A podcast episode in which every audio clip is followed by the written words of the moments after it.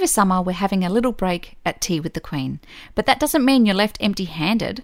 I'd like to share with you some earlier interviews from season one. Our listeners love all our stories, but these ones in particular stood out. Please enjoy.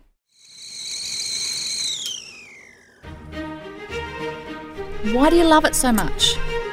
I think if you own your own business, you have to be prepared to take risks. Being a woman doesn't hold you back from achieving success. Yep. So if you're struggling, just stop and pause and, and really reflect on why am I struggling here. But I've also worked really hard, and telling me it's luck, I think, just takes away some of that recognition of the hard work. One last question. Welcome to Tea with the Queen, a show where I talk with some of my favourite go getters, inspiring and courageous women in leadership and business. I'm your host, Emma McQueen. I'm a business coach, executive coach, author, and speaker. And for 20 years, I've been working with women to unlock their potential and get paid their worth while doing work they love. Today, I speak with Caroline Burrows. Caroline is a clinical social worker and psychotherapist and a director of Mindful Living, a counselling and psychology practice in Melbourne's eastern suburbs, specialising in post traumatic stress disorder. Caroline's had phenomenal success with her business, growing from a sole practitioner model to managing a team of 10 mental health specialists under a company structure. She's had to learn pretty quickly how to run a business and all the things that comes with it, like cash flow, time management, and leading a team of other professionals. As well as running her business, Caroline also heads up a specialist inpatient unit at a private mental health facility. She's an accredited EMDR trainer and consultant, and if you haven't heard of EMDR before, it'll blow your socks off. I know you'll love this interview. Hi, Caroline. Hello, Emma. It's nice to see you. It's really nice to see you too. Tell us, for our audience, what's EMDR therapy and how does it work? EMDR stands for eye movement, desensitization, and reprocessing. So it sounds like a bit of a computer game or something along those lines, but it's actually a form of trauma therapy, so a, a form of psychotherapy. It's been around for about 30 years, but has developed a lot more traction in Australia within the last 10 years or so, particularly. And it's a therapy that is designed to help people overcome the difficulties associated with traumatic or stressful life events. So, when somebody experiences a traumatic event, the brain's capacity to process and to resolve that information can get interrupted. And so, EMDR therapy is based on the idea that the brain has a natural ability to heal just like the body does, but that sometimes a traumatic event can overwhelm the brain's capacity to process that information, and so it can get stuck. And what that means is that the event can have an effect long after it's over. So that might be, for example, a person has a car accident and years later they're still anxious when they're driving. And so people can have a reliving type of experience, they can have bad dreams or even flashbacks, or an experience for example, bullying or abuse in childhood can really affect a person's sense of who they are. And so the legacy can live on long after the event is over. And that's where EMDR therapy comes in. So it's a therapy that's designed to help activate the brain in a way that enables the brain to process and to resolve that information that's associated with that stressful or, or traumatic event in a way that enables the brain to process it and to move it through so that it no longer has the impact that it previously did.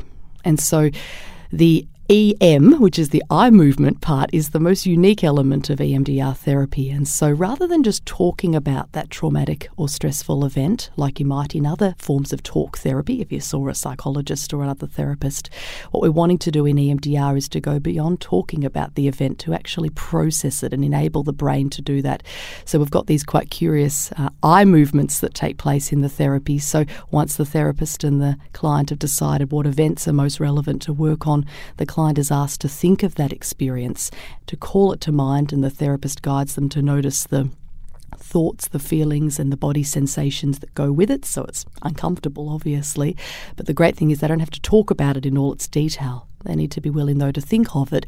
And then the therapist guides the client to track with their eyes. The therapist sits a bit closer and moves their fingers in front of the client's eyes, and the client's eyes are rapidly following while they're thinking about that event. And it activates the brain in a way that helps to really process and to resolve that event. So, three things normally change the memory becomes more distant or less in your face, and secondly, it's less emotionally upsetting, and then thirdly, the person can start to think differently about it. And so, all of those things lead to a resolution of that experience, and so it becomes something that the person remembers rather than relives, which means that it has a lot less impact on their day to day life. And a real advantage of the therapy is it tends to be a lot quicker than more traditional forms of talk therapy, where you might talk and talk and think, well, why is this not resolving? Well, it's that you're not actually activating the brain in a way that really helps to resolve it. And so, in a nutshell, EMDR therapy is about helping to kickstart the brain's natural healing system. It's a bit like taking a splinter out of your finger. If there's a splinter stuck in your finger, the body's ability to heal is impacted by that. And then when we remove the splinter, the finger can go back to what it normally does, which is to heal. And so effectively, we're getting the brain's healing capacity back on board. It's a very exciting and, um, and a very transformative therapy.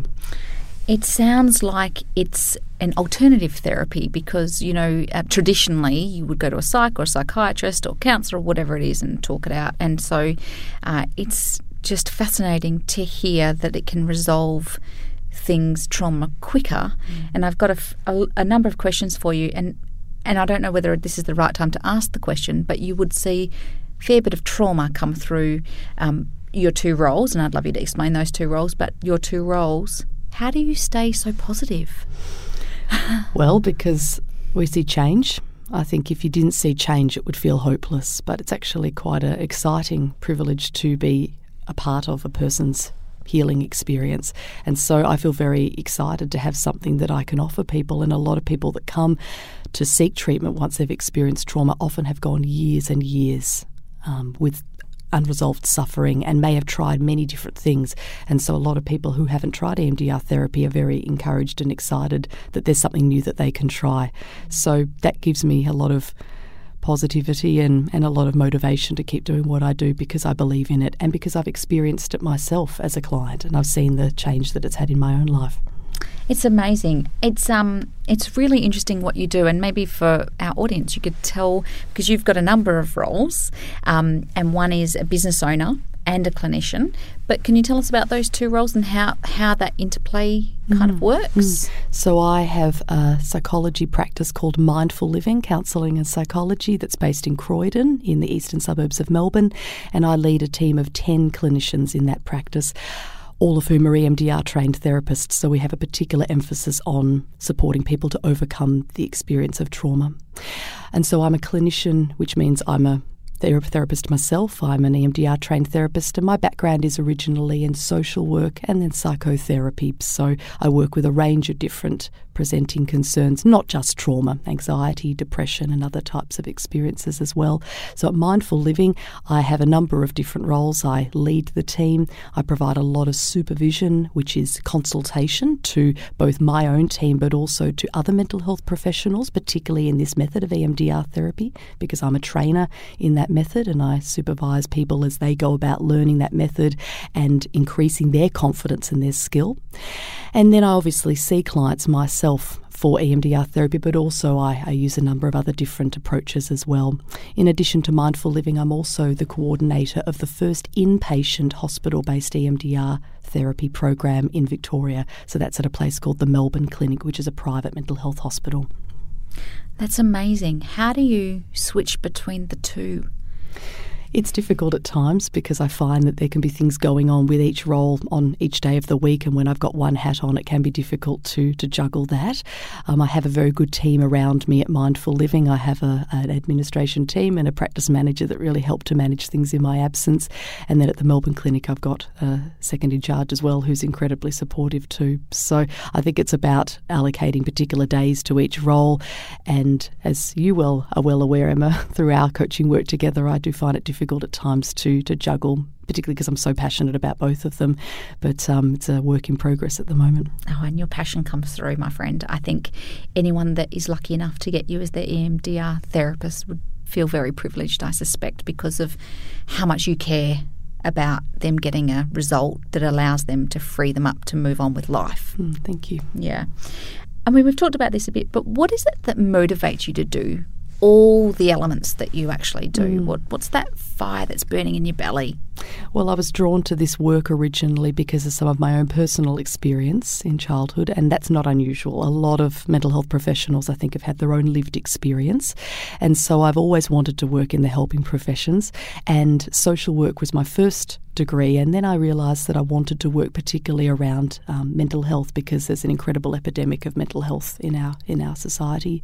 And so that was my initial motivation. And I think the more that I've worked in the field, particularly with something like EMDR therapy, I feel that I can make a real difference. And so having something to offer people that they may not have heard about before or may not have tried is incredibly rewarding.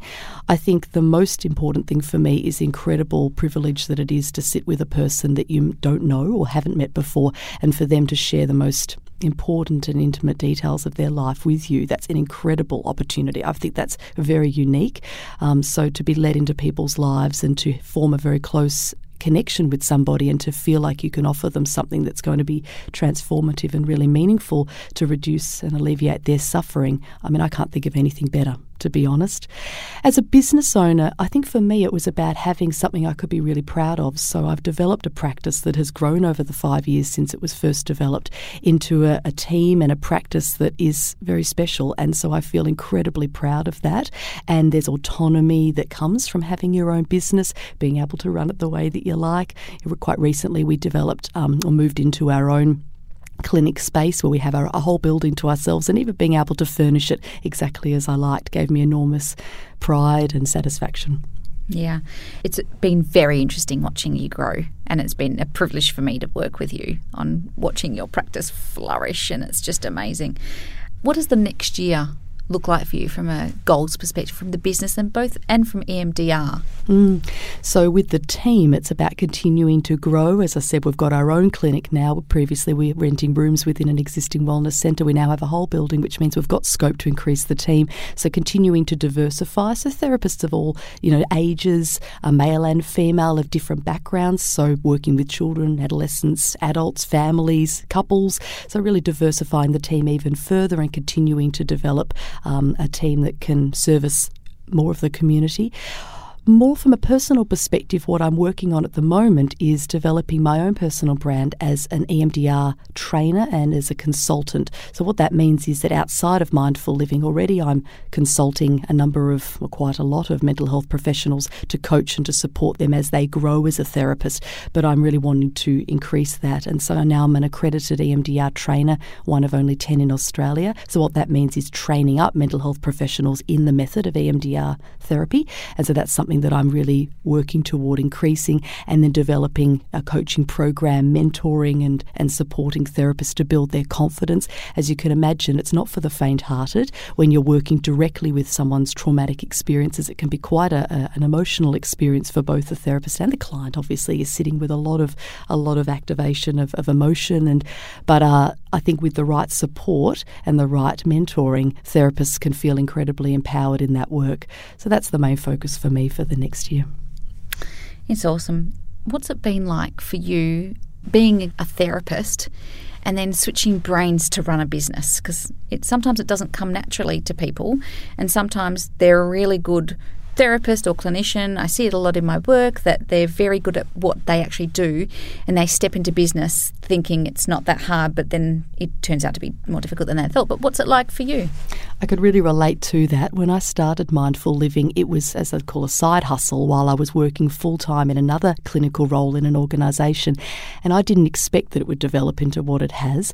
And as it has grown and developed, while it's been very exciting, it's also been quite scary at times as I've taken on more financial risk and had to put on, as you said, a hat that is very different to what I've been trained to do. I've not had any business training, and so I've not found that an easy transition. It's been very exciting. However, particularly for me, the numbers side of things, the accounting of the business, and it's become a company structure this year from being a sole trader to now being a company incorporated. That's been a huge learning curve for me. Things around compliance, around tax and, and, and employee contractor type of relations. What's been really important for me is having a really good team around me. So I've got an incredible business coach, which is you.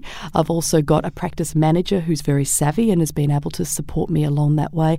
I've also engaged a solicitor and an accountant who happen to work in the same building together. And so they've been an incredible duo that have really helped to bring me up to speed. I've had to make a lot of mistakes along the way, and I think being okay with making mistakes and asking for help when I've needed it has been the most important thing. Mm. So it sounds like, though, you kind of went into it knowing that you might have some deficits, but then you put the support around you to make sure that that was kind of managed. What do you reckon, having done this for a few years now, what type of mistakes have you made and how have you overcome them? How have you worked your mind through overcoming some of those mistakes? Mm. I think the mistakes have been around not setting the business up as I want it to continue. What I mean by that has been, for example, having some friends working in the practice and having arrangements, I guess, that have been less formal than they needed to be, even around contracts of people working in my business. You know, having that arrangement where it's been a friendly, not a handshake, there's always been something in writing, but not having the processes set up from the beginning. I think that was difficult because, particularly with one of my clinicians, it meant that as the business grew and as things changed and as things needed to be formalised, there was a, a mismatch of expectations moving forward. And so we've parted company amicably now, but that was a painful time for me as a business owner where you know, friendship and, and business got a little bit mixed up. Um, I think also mixing family and, and business can also be challenging, and, and that's an area that I've also needed to grow in and to you know work out, I suppose, around. Um, it was my partner actually that was involved in the business, and you know working out how that was going to work, and and and you know putting on the business hat, I suppose, and thinking outside of that relationship was important too. Um, I think also around compliance to do with tax and GST and a whole lot of things, I realised along the way that there were actually some things I needed to put in place to ensure that. And so making sure pretty quickly that I had the right professional supports in place, particularly as I said, the uh, the solicitor and the accountant were incredibly important. And I think business coaching for me has been the most important thing. Having somebody to bounce ideas around with, um, having somebody who could foresee possible issues that might be coming up ahead and being able to troubleshoot and problem solve those things. That's been the most important thing for me. It's interesting because being a business owner can be freaking lonely, right? Yeah. And so you've got me as a business coach and you've got um, some other support in your solicitor and lawyer. How else do you keep from being feeling lonely or feeling the pressure of the day to day pump of running a business? Well, I think having informal support from other colleagues, so both people in the practice but also outside of that. So I have supervision groups and I have other professional networks that I link into. Um, having a, a partner at home that I can have an opportunity just to debrief the day with has been incredibly important as well. I'm part of a number of online groups, of Facebook groups actually, of other business owners and allied health business owners, particularly. So, for example, if I have something that comes up or a question, I can post it in that Facebook group, and I feel like I've got a whole network or a whole tribe of people around me that can provide me with guidance and advice. And being part of the Thriving Women business coaching group has given me an enormous amount of support as well. So, we recently went on a retreat, and I felt like I was surrounded by a group of women who were in business as well, and and interestingly, having women around me that are in different businesses, so different fields of work, has been incredibly helpful, more than I expected. I expected that they wouldn't perhaps understand the nuance of my field, but it's actually been really helpful to give me a different perspective and to be able to learn from people that are outside of my sphere, which has given me a whole lot of different ideas that I didn't anticipate.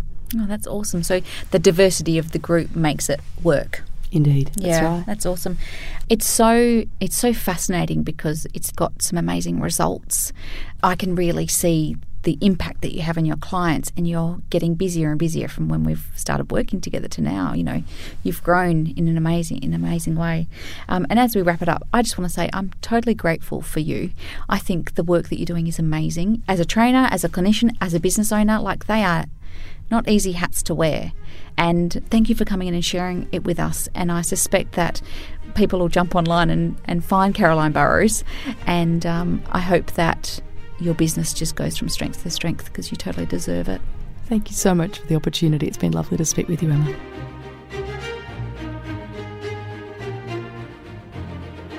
That's Caroline Burrows. Check out her business, Mindful Living. Details are in the show notes. If you love this episode, can I ask a favour? I'd be so grateful if you could leave me a review on Apple Podcasts to help other women looking for a podcast on inspiring women in leadership and business. You can also contact me directly. Just reach out. You'll find all my details on my website, emmamcqueen.com.au. While you're there, take a sneak peek at my book, Go Getter, in which I share the tools and tips to raise your mojo, shift your mindset, and thrive. I can't wait to speak to you soon.